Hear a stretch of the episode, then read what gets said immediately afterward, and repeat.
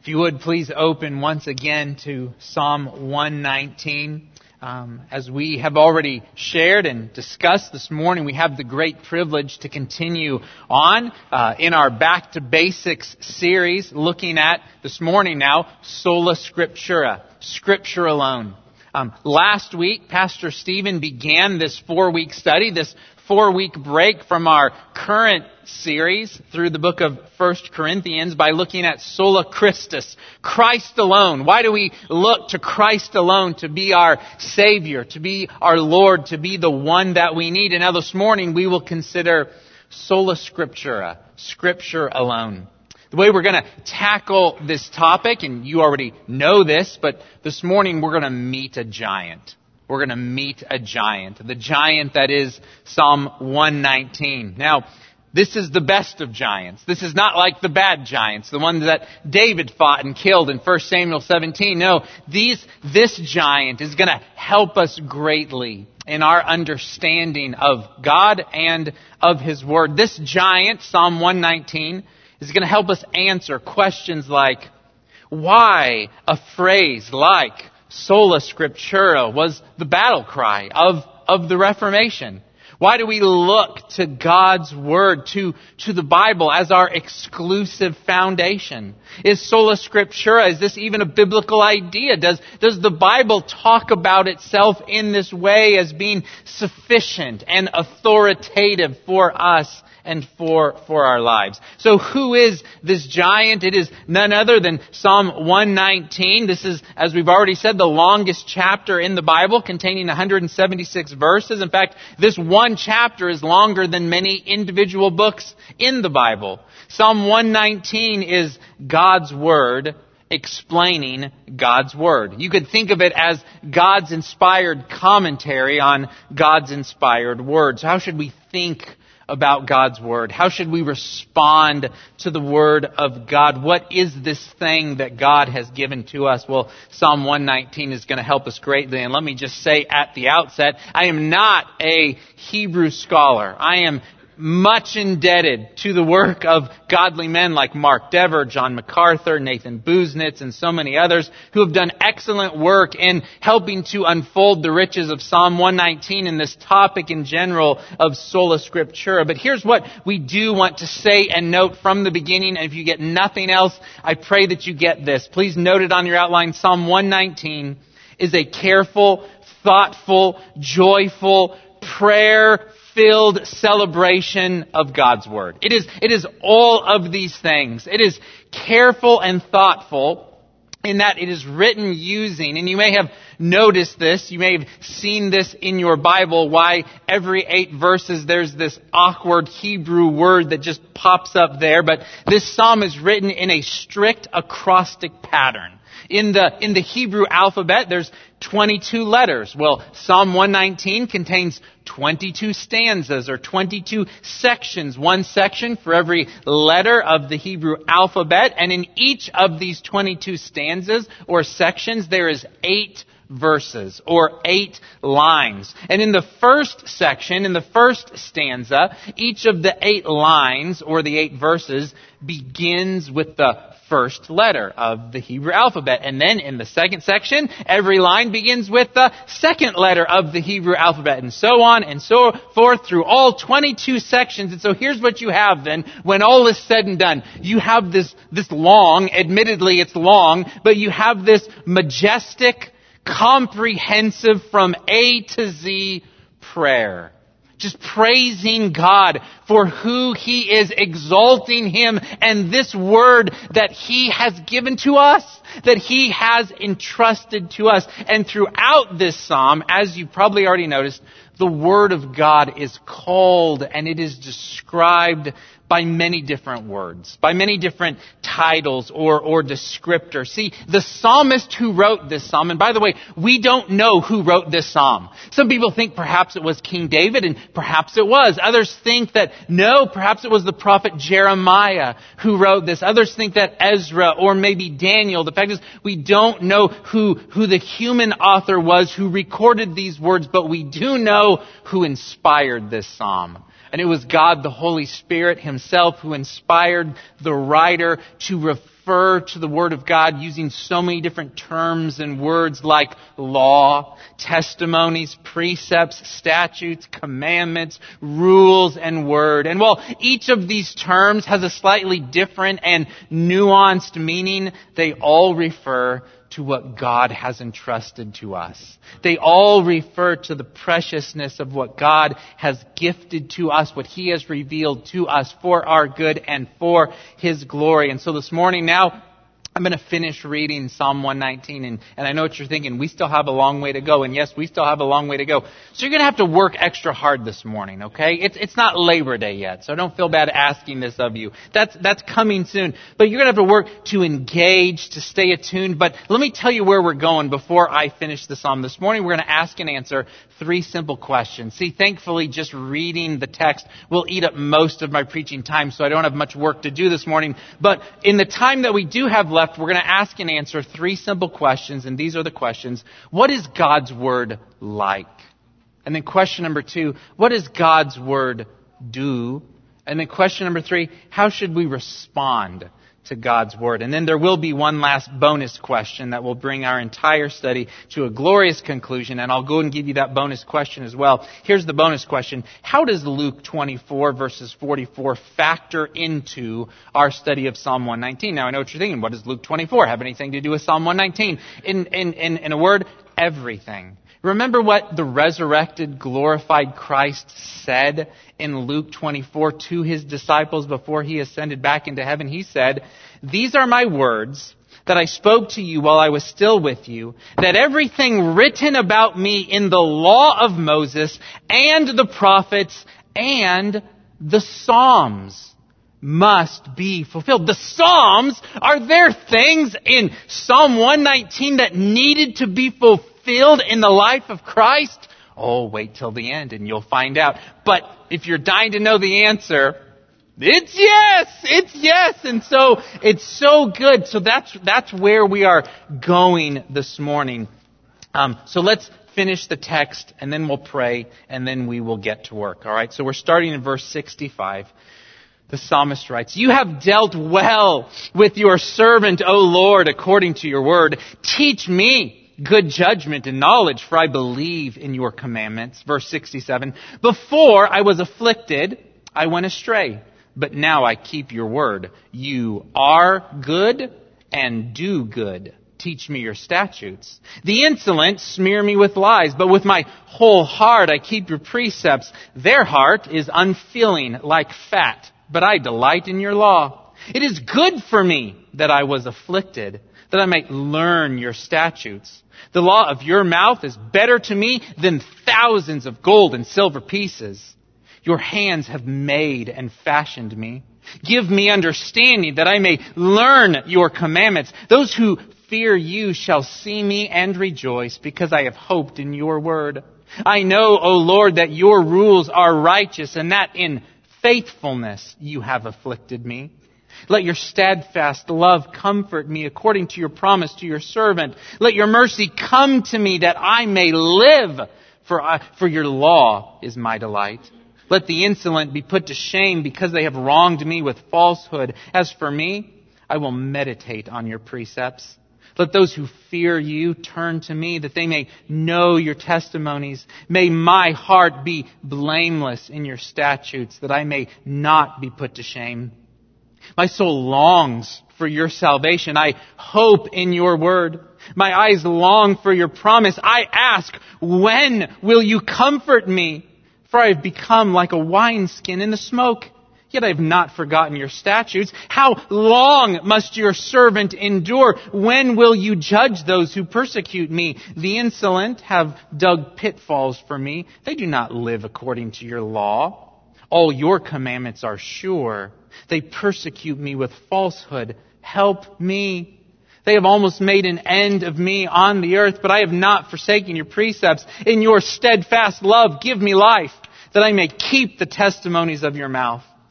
Forever, O Lord, your word is firmly fixed in the heavens. Your faithfulness endures to all generations. You have established the earth and it stands fast.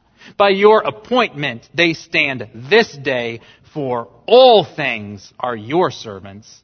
If your law had not been my delight, I would have perished in my affliction. I will never forget your precepts, for by them you have given me life. I am yours. Save me. For I have sought your precepts. The wicked lie in wait to destroy me, but I consider your testimony as I have seen a limit to all perfection, but your commandment is exceedingly broad. Oh, how I love your law. It is my meditation all the day. Your commandment makes me wiser than my enemies, for it is ever with me. I have more understanding than all my teachers, for your testimonies are my meditation. I understand more than the aged, for I keep your precepts. I hold back my feet from every evil way in order to keep your word. I do not turn aside from your rules, for you have taught me. How sweet are your words to my taste, sweeter than honey to my mouth. Through your precepts I get understanding. Therefore I hate every false way. Your word is a lamp to my feet and a light to my path. I know you thought Michael W. Smith wrote that, but he, he didn't, for those of you that grew up in the 80s and 90s, you're singing it in your head. Verse 106. I have sworn an oath and confirmed it to keep your righteous rules. I am severely afflicted. Give me life, O Lord, according to your word. Accept my free will offering of praise, O Lord, and teach me your rules. I hold my life in my hand continually, but I do not forget your law. The wicked have laid a snare for me, but I do not stray from your precepts. Your testimonies are my heritage forever, for they are the joy of my heart. I incline my heart to perform your statutes forever to the end. I hate the double-minded, but I love your law. You are my hiding place and my shield. I hope in your word. Depart from me, you evildoers, that I may keep the commandments of my God. Uphold me according to your promise that I may live and let me not be put to shame in my hope. Hold me up that I may be safe and have regard for your statutes continually. You spurn all who go astray from your statutes, for their cunning is in vain. All the wicked of the earth you discard like dross. Therefore I love your testimonies. My, my flesh trembles for fear of you, and I am afraid of your judgments. I have done what is just and right. Do not leave me to my oppressors. Give your servant a pledge of good. Let not the insolent oppress me. My eyes long for your salvation and for the fulfillment of your righteous promise. Deal with your servant according to your steadfast love and teach me your statutes. I am your servant. Give me understanding that I may know your testimonies. It is time for the Lord to act, for your law has been broken. Therefore I love your commandments above gold, above fine gold. Therefore I consider all your precepts to be right. I hate every false way. Your testimonies are wonderful. Therefore my soul keeps them. The unfolding of your word gives light. It imparts understanding to the simple. I open my mouth and pant because I long for your commandments. Turn to me and be gracious to me, as is your way with those who love your name. Keep steady my steps according to your promise and let no iniquity get dominion over me. Redeem me from man's oppression that I may keep your precepts. Make your face shine upon your servant and teach me your statutes. My eyes shed streams of tears because people do not keep your law. Righteous are you, O Lord, and right are your rules. You have appointed your testimonies in righteousness and in all faithfulness. My zeal consumes me because my foes forget your words. Your promise is well tried, and your servant loves it. I am small and despised, yet I do not forget your precepts. Your righteousness is righteous forever, and your law is true. Trouble and anguish have found me out, but your commandments are my delight. Your testimonies are righteous forever. Give me understanding that I may live. With my whole heart I cry. Answer me, O Lord. I will keep your statutes. I call to you. Save me that I may observe your testimonies. I rise before dawn and cry for help. I, I hope in your words. My eyes are awake before the watches of the night that I may meditate on your promise. Hear my voice according to your steadfast love. O Lord, according to your justice, give me life. They draw near who persecute me with evil purpose. They are far from your law. But you are near, O Lord, and all your commandments are true. Long have I known your testimonies, that you have founded them forever. Look on my affliction and deliver me, for I do not forget your law. Plead my cause and redeem me. Give me life according to your promise. Salvation is far from the wicked, for they do not seek your statutes. Great is your mercy, O Lord. Give me life according to your rules. Many are my persecutors and my adversaries, but I do not swerve from your testimonies. I look at the faithless with disgust because they do not keep your commands. Consider how I love your precepts. Give me life according to your steadfast love. The sum of your word is truth, and every one of your righteous rules endures forever. Princes persecute me without cause, but my heart stands in awe of your words. I rejoice at your word like one who finds great spoil. I hate and abhor falsehood, but I love your law. Seven times a day I praise you for your righteous rules. Great peace have those who love your law. Nothing can make them stumble. I hope for your salvation, O Lord, and I do your commandments. My soul keeps your testimonies. I love them exceedingly. I keep your precepts and testimonies, for all my ways are before you. Let my cry come before you, O Lord. Give me understanding according to your word. Let my plea come before you. Deliver me according to your word. My lips pour forth praise, for you teach me your statutes. My tongue will sing of your word, for all your commandments are right. Let your hand be ready to help me, for I have chosen your precepts. I long for your salvation, O Lord, and your law is my delight. Let my soul live and praise you, and let your rules help me. I have gone astray like a lost sheep. Seek your servant for I do not forget your commandments. Let's pray. Gracious Father, help us with our short attention spans to be more like the psalmist, ready and eager and desirous to give our attention to who you are and to what you have said. Lord, the truths and the promises that we've even just seen here in this psalm, God, be faithful to your people. We know that you will fulfill your good promises to us. Father, give us now um, attention to detail.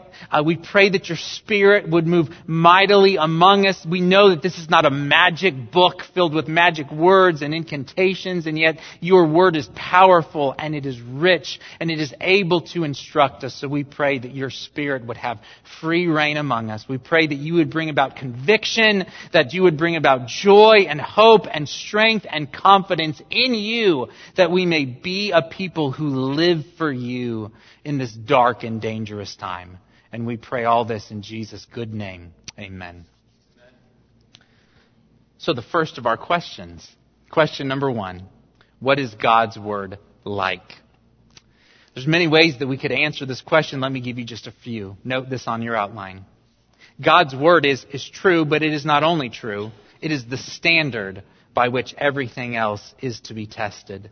Throughout Psalm 119, the psalmist, and, and, and, and you heard it. I mean, you, you heard it, you read it. The psalmist is pleading that God would allow him to more fully and more comprehensively understand his word. And why is, is the psalmist so desperate for this? Because it is true. It is truth. And the psalmist knows that he is in desperate need of that which is true. In Psalm, uh, in verse 142, he says, your righteousness is righteous forever and your law is true. In verse 151, he says, But you are near, O Lord, and all your commandments are true. Now, verse 160 is, I think, one of those massively important verses from this psalm. If you are of the ilk who likes to underline and highlight in your Bible, you ought to highlight and, under, and underline this verse, verse 160. It, it, it, it teaches us about the importance of understanding the full context of God's Word. It says, the sum of your Word is truth, and every one of your righteous rules endures forever. The sum of your word is truth. It does not say the sum of your feelings is truth. It does not say the sum of your dreams and desires is truth. It does not say the sum of our opinions and preferences is a foundation upon which we can know God and walk with Him. It does not say that the sum findings of all the church councils and all the writings and all the commentaries and all of the traditions that we are so quick to establish and to walk according to. No, these things may reflect truth but what is the foundation of truth that we must appeal to and go to again and again and again? The sum of your word is truth. This is why, brothers and sisters, we must never come to the Word of God. This is why it was the battle cry of the Reformation, sola scriptura, because we never come to the Word of God. We never come to God and say, you bow before me.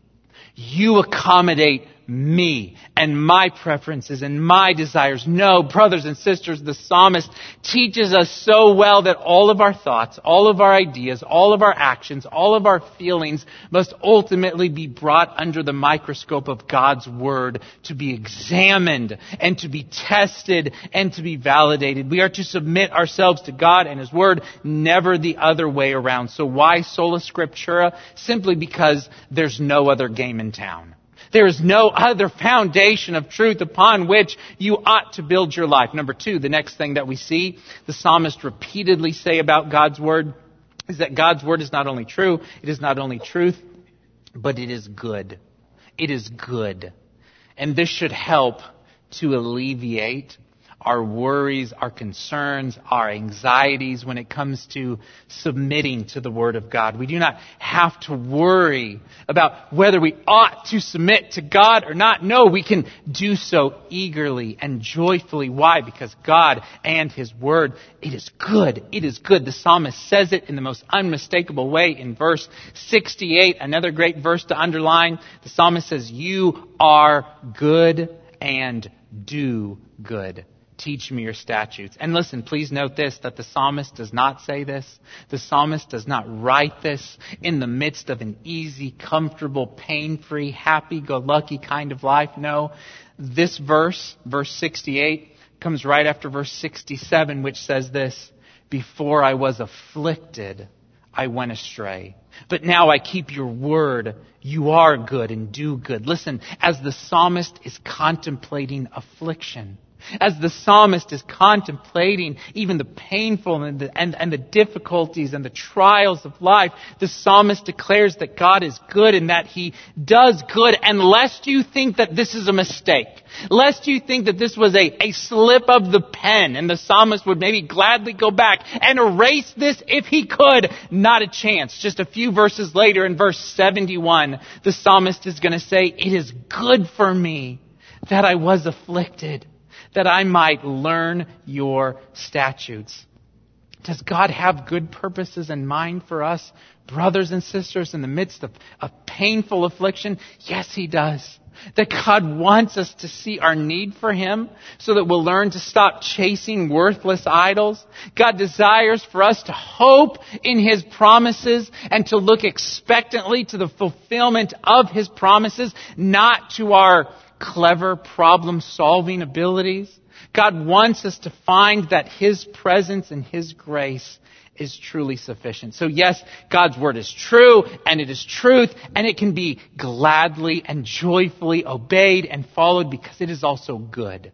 It is good. Next, number three on your outline, God's word is not only true and truth and good, but it is timeless and unchanging. It is timeless and unchanging. God's Word is more relevant than tomorrow's newspaper. It is more important than all the scrolling headlines on your favorite news channel. God and His Word never expire, never fade, never die, never give in, give up, give out, or need an update. God's Word will not last any less than forever. Look again at verse 89. The psalmist says, Forever, O Lord, your word is firmly fixed in the heavens. So for how long is God's word firmly fixed in the heavens? Forever. Forever. In verse 152, the psalmist writes, Long have I known from your testimonies that you have founded them forever. Now listen, brothers and sisters, the fact is all we know, all we know throughout this life is change. That's it. Everywhere we look, every moment of every day, we see change. Our bodies change, our hairstyles change, our jobs change, our relationships change, our kids change, our leaders change, our neighbors change, our preferences change, your eating habits change, your thoughts and feelings change. All, all we know is change. And so how good it is to see and to know that which does not change. God and His Word. Listen, the promises and the good intentions of our politicians, man, I tell you, they shift and they change every election season. Every new poll that comes out, they are shifting and changing. But listen, God's loving purposes for your life to save you, to change you, to sanctify you, to make you like Jesus, to one day take you home to glory. Those promises never change. God's heart for you never changes. And what a joy and a comfort this ought to be to us. And listen, remember this. This is so important. We're, we're, we're going to come back to this truth a few times. God's Word is a reflection of God's character. God's Word never changes. God's character never changes. And this is why the psalmist draws such a hard and fast and firm line between seeking God and keeping his commandments. Listen, those things are not unrelated. Those things are not disconnected. The psalmist says in verse 2, blessed are those who keep his testimonies, who seek him with their whole heart. Those are not unrelated. Seeking God and keeping His testimonies, they go together. Now listen, don't misunderstand what we're saying here. The Bible is not God. Okay? This is not God. We're not seeking to add a fourth member to the Trinity, but, but apart from God, sorry, apart from God's Word, apart from the Bible, we cannot know Him as we should. We cannot, we, we cannot walk with Him as we should. If we, if we are serious about having a relationship with Him, if we are serious about wanting to know Him and delight in Him, we cannot afford to ignore His Word. So why sola scriptura? Why scripture alone? Because it is true, it is truth, it is good, it is timeless, it is unchanging, just like God Himself. Amen. Question number two on your outline. What does God's Word do? What does it, what does it do? Well, according to Psalm 119, God's Word is powerful and effective to accomplish many things. We're going to move through these next four points quickly. Uh, I would recommend that perhaps later in the day or later this week you go back to revisit these, to meditate on these, because I think these four points can help to fuel a love and a passion for God and, and for His Word. But I'm going to give these to you quickly, uh, at least relatively quickly, how I understand that word quickly. But generally speaking, what does God's Word do? It blesses God's people, okay? What does God's Word do? It blesses the people of God. But how specifically? The first one is this. Number one on your outline, God's Word can inspire us to awe and to worship of God. Verse 161 says, I, I, I love this.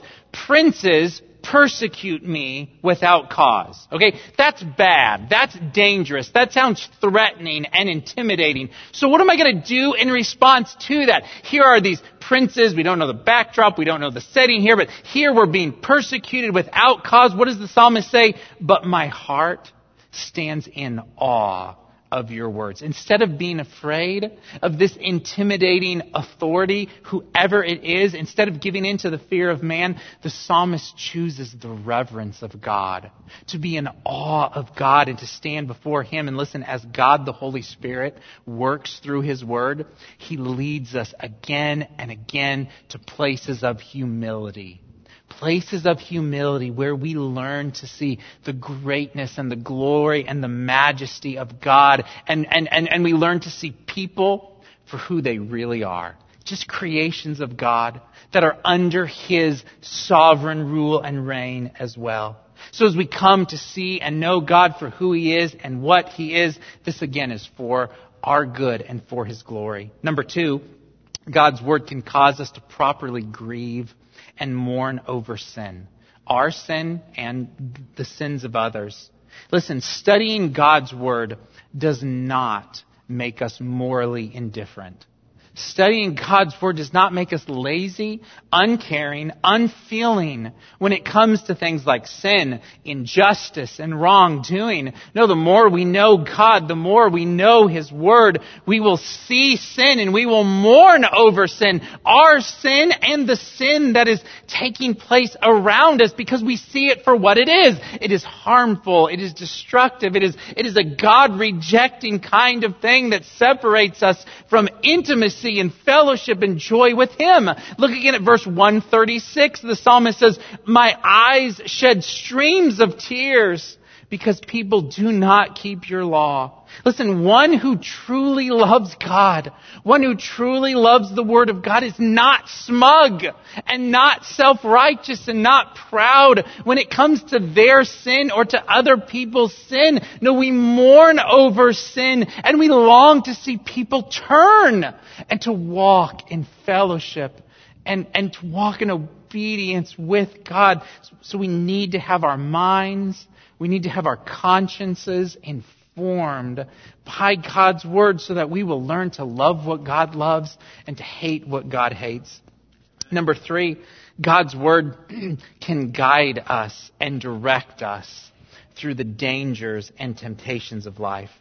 Uh, about a month or so ago, and this was so great, I got to go along with two of my daughters on their whitewater rafting trip. And it was their whitewater rafting trip because uh, McKaylee, being the ripe old age of 13, needed to have an adult go along, and I am that adult. And so I, I was able to go along on this trip. It was my first time ever doing whitewater rafting. It was spectacular. Now we didn't go down in rafts. We went down in these very sturdy, inflatable, blow up kayaks that they call um, duckies, which it sounds like a bad idea, but it's fantastic. Okay, it sounds like a really bad idea, but it but it's marvelous. And and we had a fairly large group, and and and so we were going down the river, and we had like two or three guides with us, and the guides would often take us off to the side before we got to the rapids. They were like, okay, here's how we're going to go down this rapid, and and on some of the more dangerous rapids, they would actually have a guide that would be positioned standing on a rock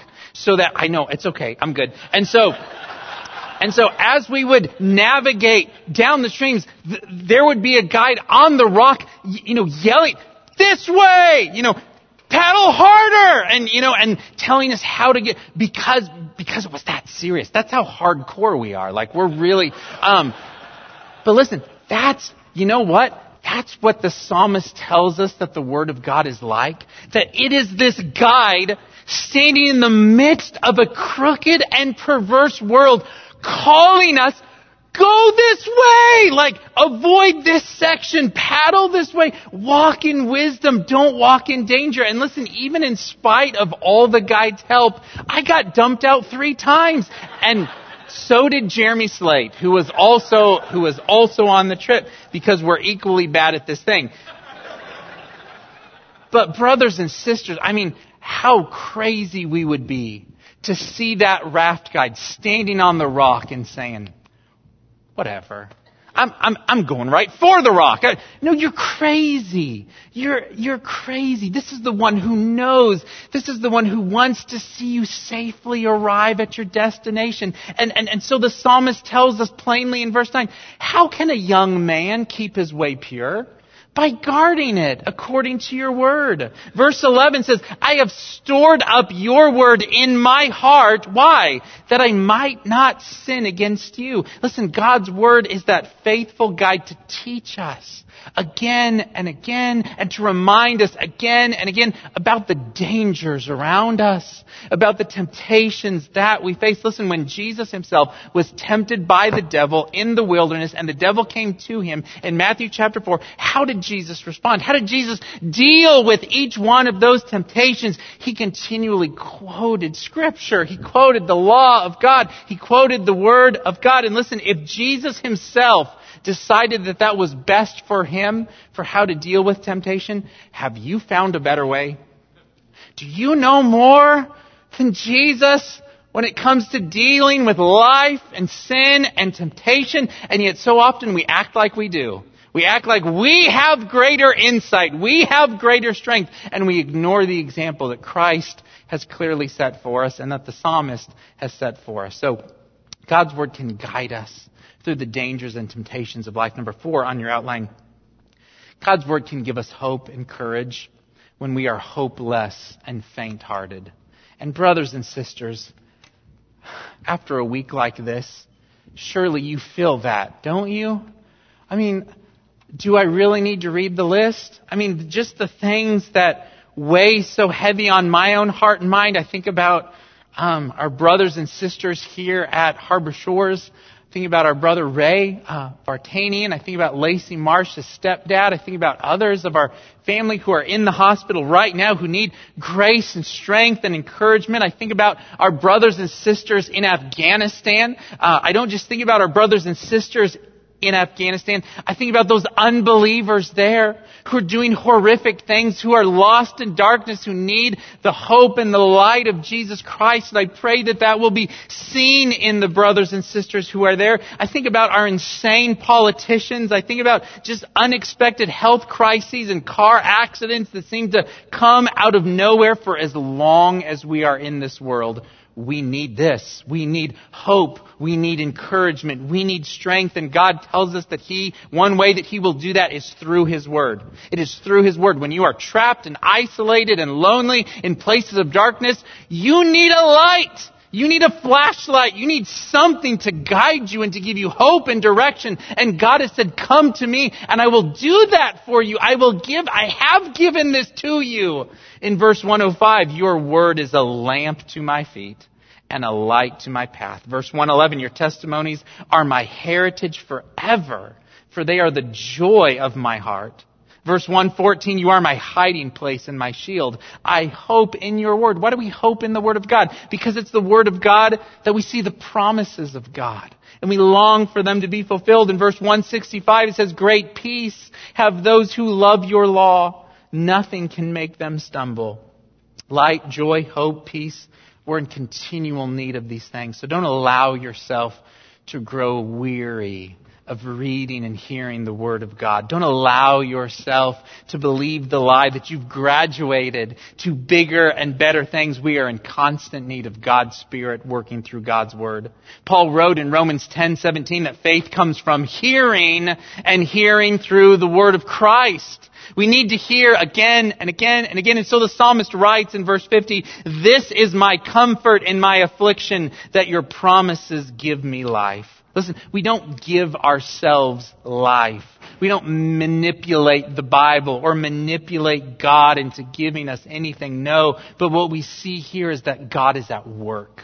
God is on the move. God's Spirit is moving and working in His people, and He is doing it through His Word, giving faith, giving comfort, giving hope, giving peace and joy, even in the midst of affliction. So why sola scriptura? Why Scripture alone? Because we desperately need to reverence God. We need to worship God. We need to be in awe of Him. We need to see sin for what it is. We need to mourn over it. We need to be guided and directed through the dangers and temptations of life, and we need hope.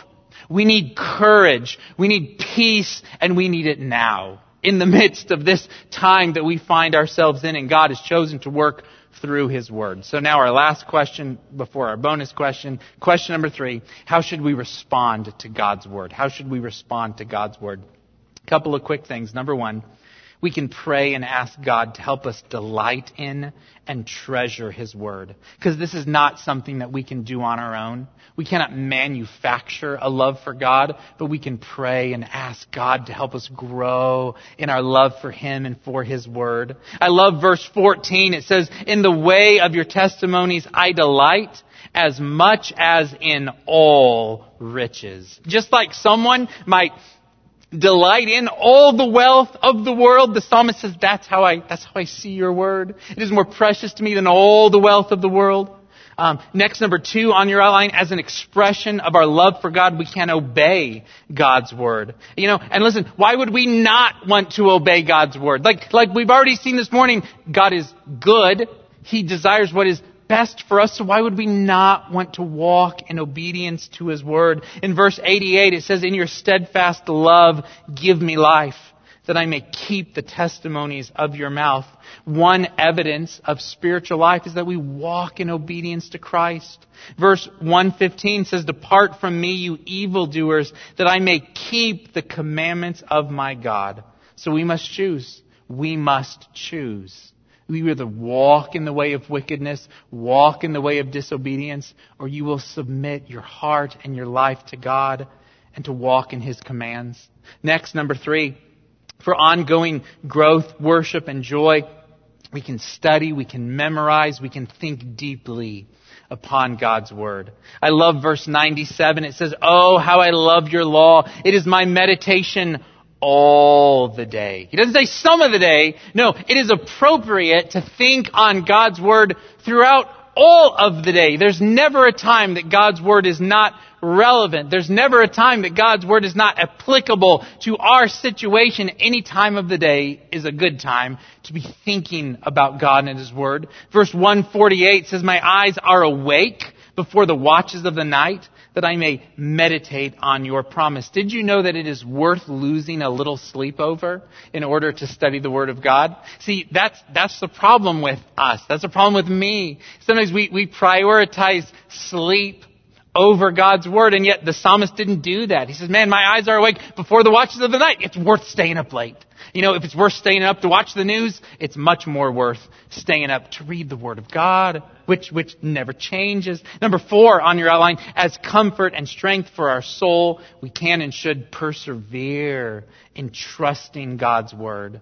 And listen, by God's grace, we won't give up by God's grace, we will continue on to believe and to trust and to hope in God's Word. Look at verse 140. This is another great one to underline or to mark up.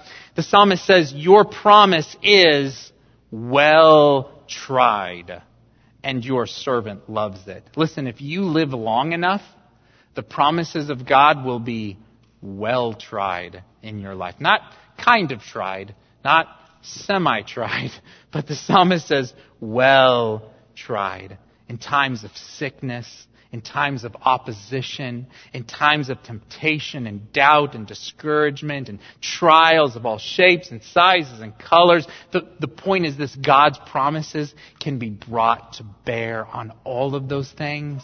And we can see that God is good, that He is faithful, that having come through the valley, He will be trustworthy to lead us home the rest of the way. Speaking of the one who is trustworthy and able to lead us home the rest of our way, I want to just close with the last two minutes that we have with our bonus question, and it's this. How does Luke 24:44 factor into our study of Psalm 119? Again, just to remind you what Jesus said, He says, These are my words that I spoke to you while I was with you, that everything written about me in the law of Moses and the prophets and the Psalms must be fulfilled. So is there anything here that we've read this morning in Psalm 119 that points to Jesus? And remember who Christ is. Who, who is Christ? He is, according to John 1, the Word made flesh. So this morning we've talked a lot about the Word of God and how good the Word of God is. And yet it all points to the Word made flesh, the one who came to be our Savior. And so I think there are lots of things in Psalm 119 that if we have eyes to see it, point us to Christ. Note this on your outline. Here's the reality of the situation. Only Jesus truly lived according to the wisdom of this psalm. The rest of us, not so much. Which, which, which means that this psalm ultimately highlights our need for Christ. This psalm teaches us about what Christ came to do and the wisdom and the beauty and the purity and the perfection of his life. Let me give you just a few examples as we close. Look at verses 1 to 3 again. I know we're going all the way back to the beginning, but trust me, it's worth the journey. In verses 1 to 3, this is how the psalm begins. Blessed are those whose way is blameless who walk in the fear in the law of the Lord. Blessed are those who keep his testimonies, who seek him with their whole heart, who also do no wrong, but walk in his ways. Now let me ask you an honest question. Who does that describe?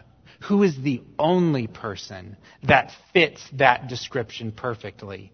It is not me. It is not you. It is Jesus Christ alone eh, who, who, who truly did no wrong, who loved God from their whole heart, who sought Him, who was blameless in. And so according to these verses, what does Jesus deserve to be? What's the first word in verse 1? What's the first word in verse 2? Blessed. Blessed.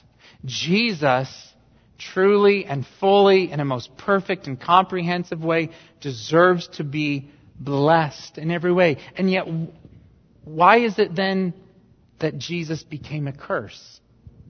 Why is it that instead of being blessed, Jesus cried out on the cross, My God, my God, why have you forsaken me? Do you see how this psalm teaches us that the one, the perfect one who deserved to be blessed, who lived the life we could never live, instead chose the curse for us to take our place that we could then walk in freedom, could walk in joy, and could walk in forgiveness. Consider some other ways that this psalm points us to Christ. Look at verse 99.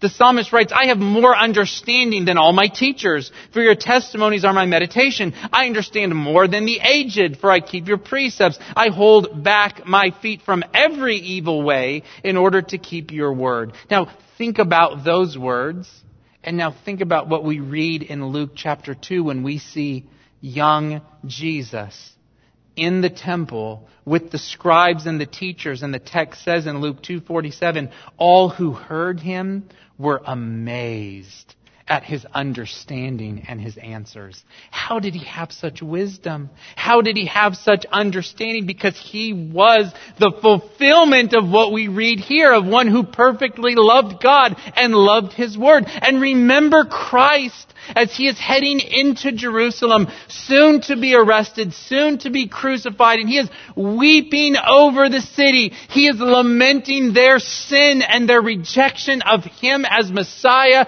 and God as their good father, and he is weeping and lamenting. And now look at verse 136.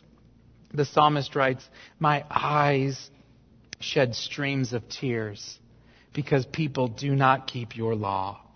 Listen, this is not a psalm that tells us to just suck it up and do the best we can. No, this is a psalm that reveals our sinfulness, that pleads with us to look away from ourselves to God's Messiah, that He would provide for us. Lastly, and I promise this is the last verse, verse 149, the psalmist says, Hear my voice according to your steadfast love O Lord, according to your justice, give me life.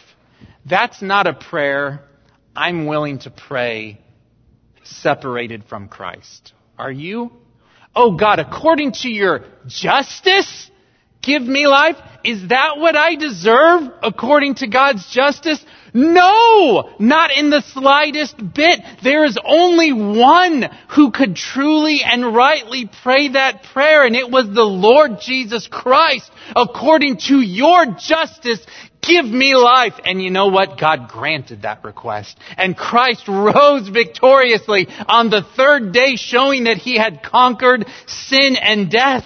Listen, this is the only way, friend. There is no other way for you to be made right with God, for you to have His righteousness and His forgiveness other than through the Lord Jesus Christ and let Psalm 119 be your tutor your guide to bring you to Christ. If you're here today and you don't know Jesus and you are not confident that you're forgiven of your sins, it would be our joy to talk with you, to pray with you, to meet with you. If you don't feel comfortable coming down front, that's fine. Find us after the service. Email us, call us sometime throughout the week. We do work sometimes. I do work days other than Sundays.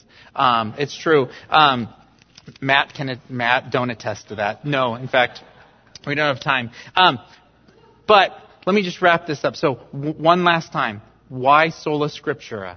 Why sola scriptura? Listen, because it is the Word of God that perfectly reveals the Word made flesh. Jesus Christ. And we see this here in Psalm 119. Psalm 119 reveals yet again our need for Him, our need for the Spirit to work in our life, our need for the grace of God to be present in us and through us. And so, brothers and sisters, let us strive to praise God for His Word. Let us strive to walk according to the truth that we may begin to emulate more and more our Savior Jesus Christ. How good He is. Praise God for His eternal Word. Let's pray. Gracious Father, you are so good to us. Thank you that in our sinfulness you didn't leave us. You didn't leave us in darkness and in isolation, but you chose to speak and to reveal yourself. Father, help us to now walk in obedience. Help us to respond in joyful faith Help us to trust your promises. Uh, Lord, we pray that we as a church family would be faithful to you, that we would be faithful to your word. Um, and Lord, in those areas where we're not, and we know that we will fail, we pray that you would convict us of that, that you would bring us to repentance, and that we would truly walk and follow after Christ our Savior. We love you, and we pray all this in Jesus' good and precious name. Amen.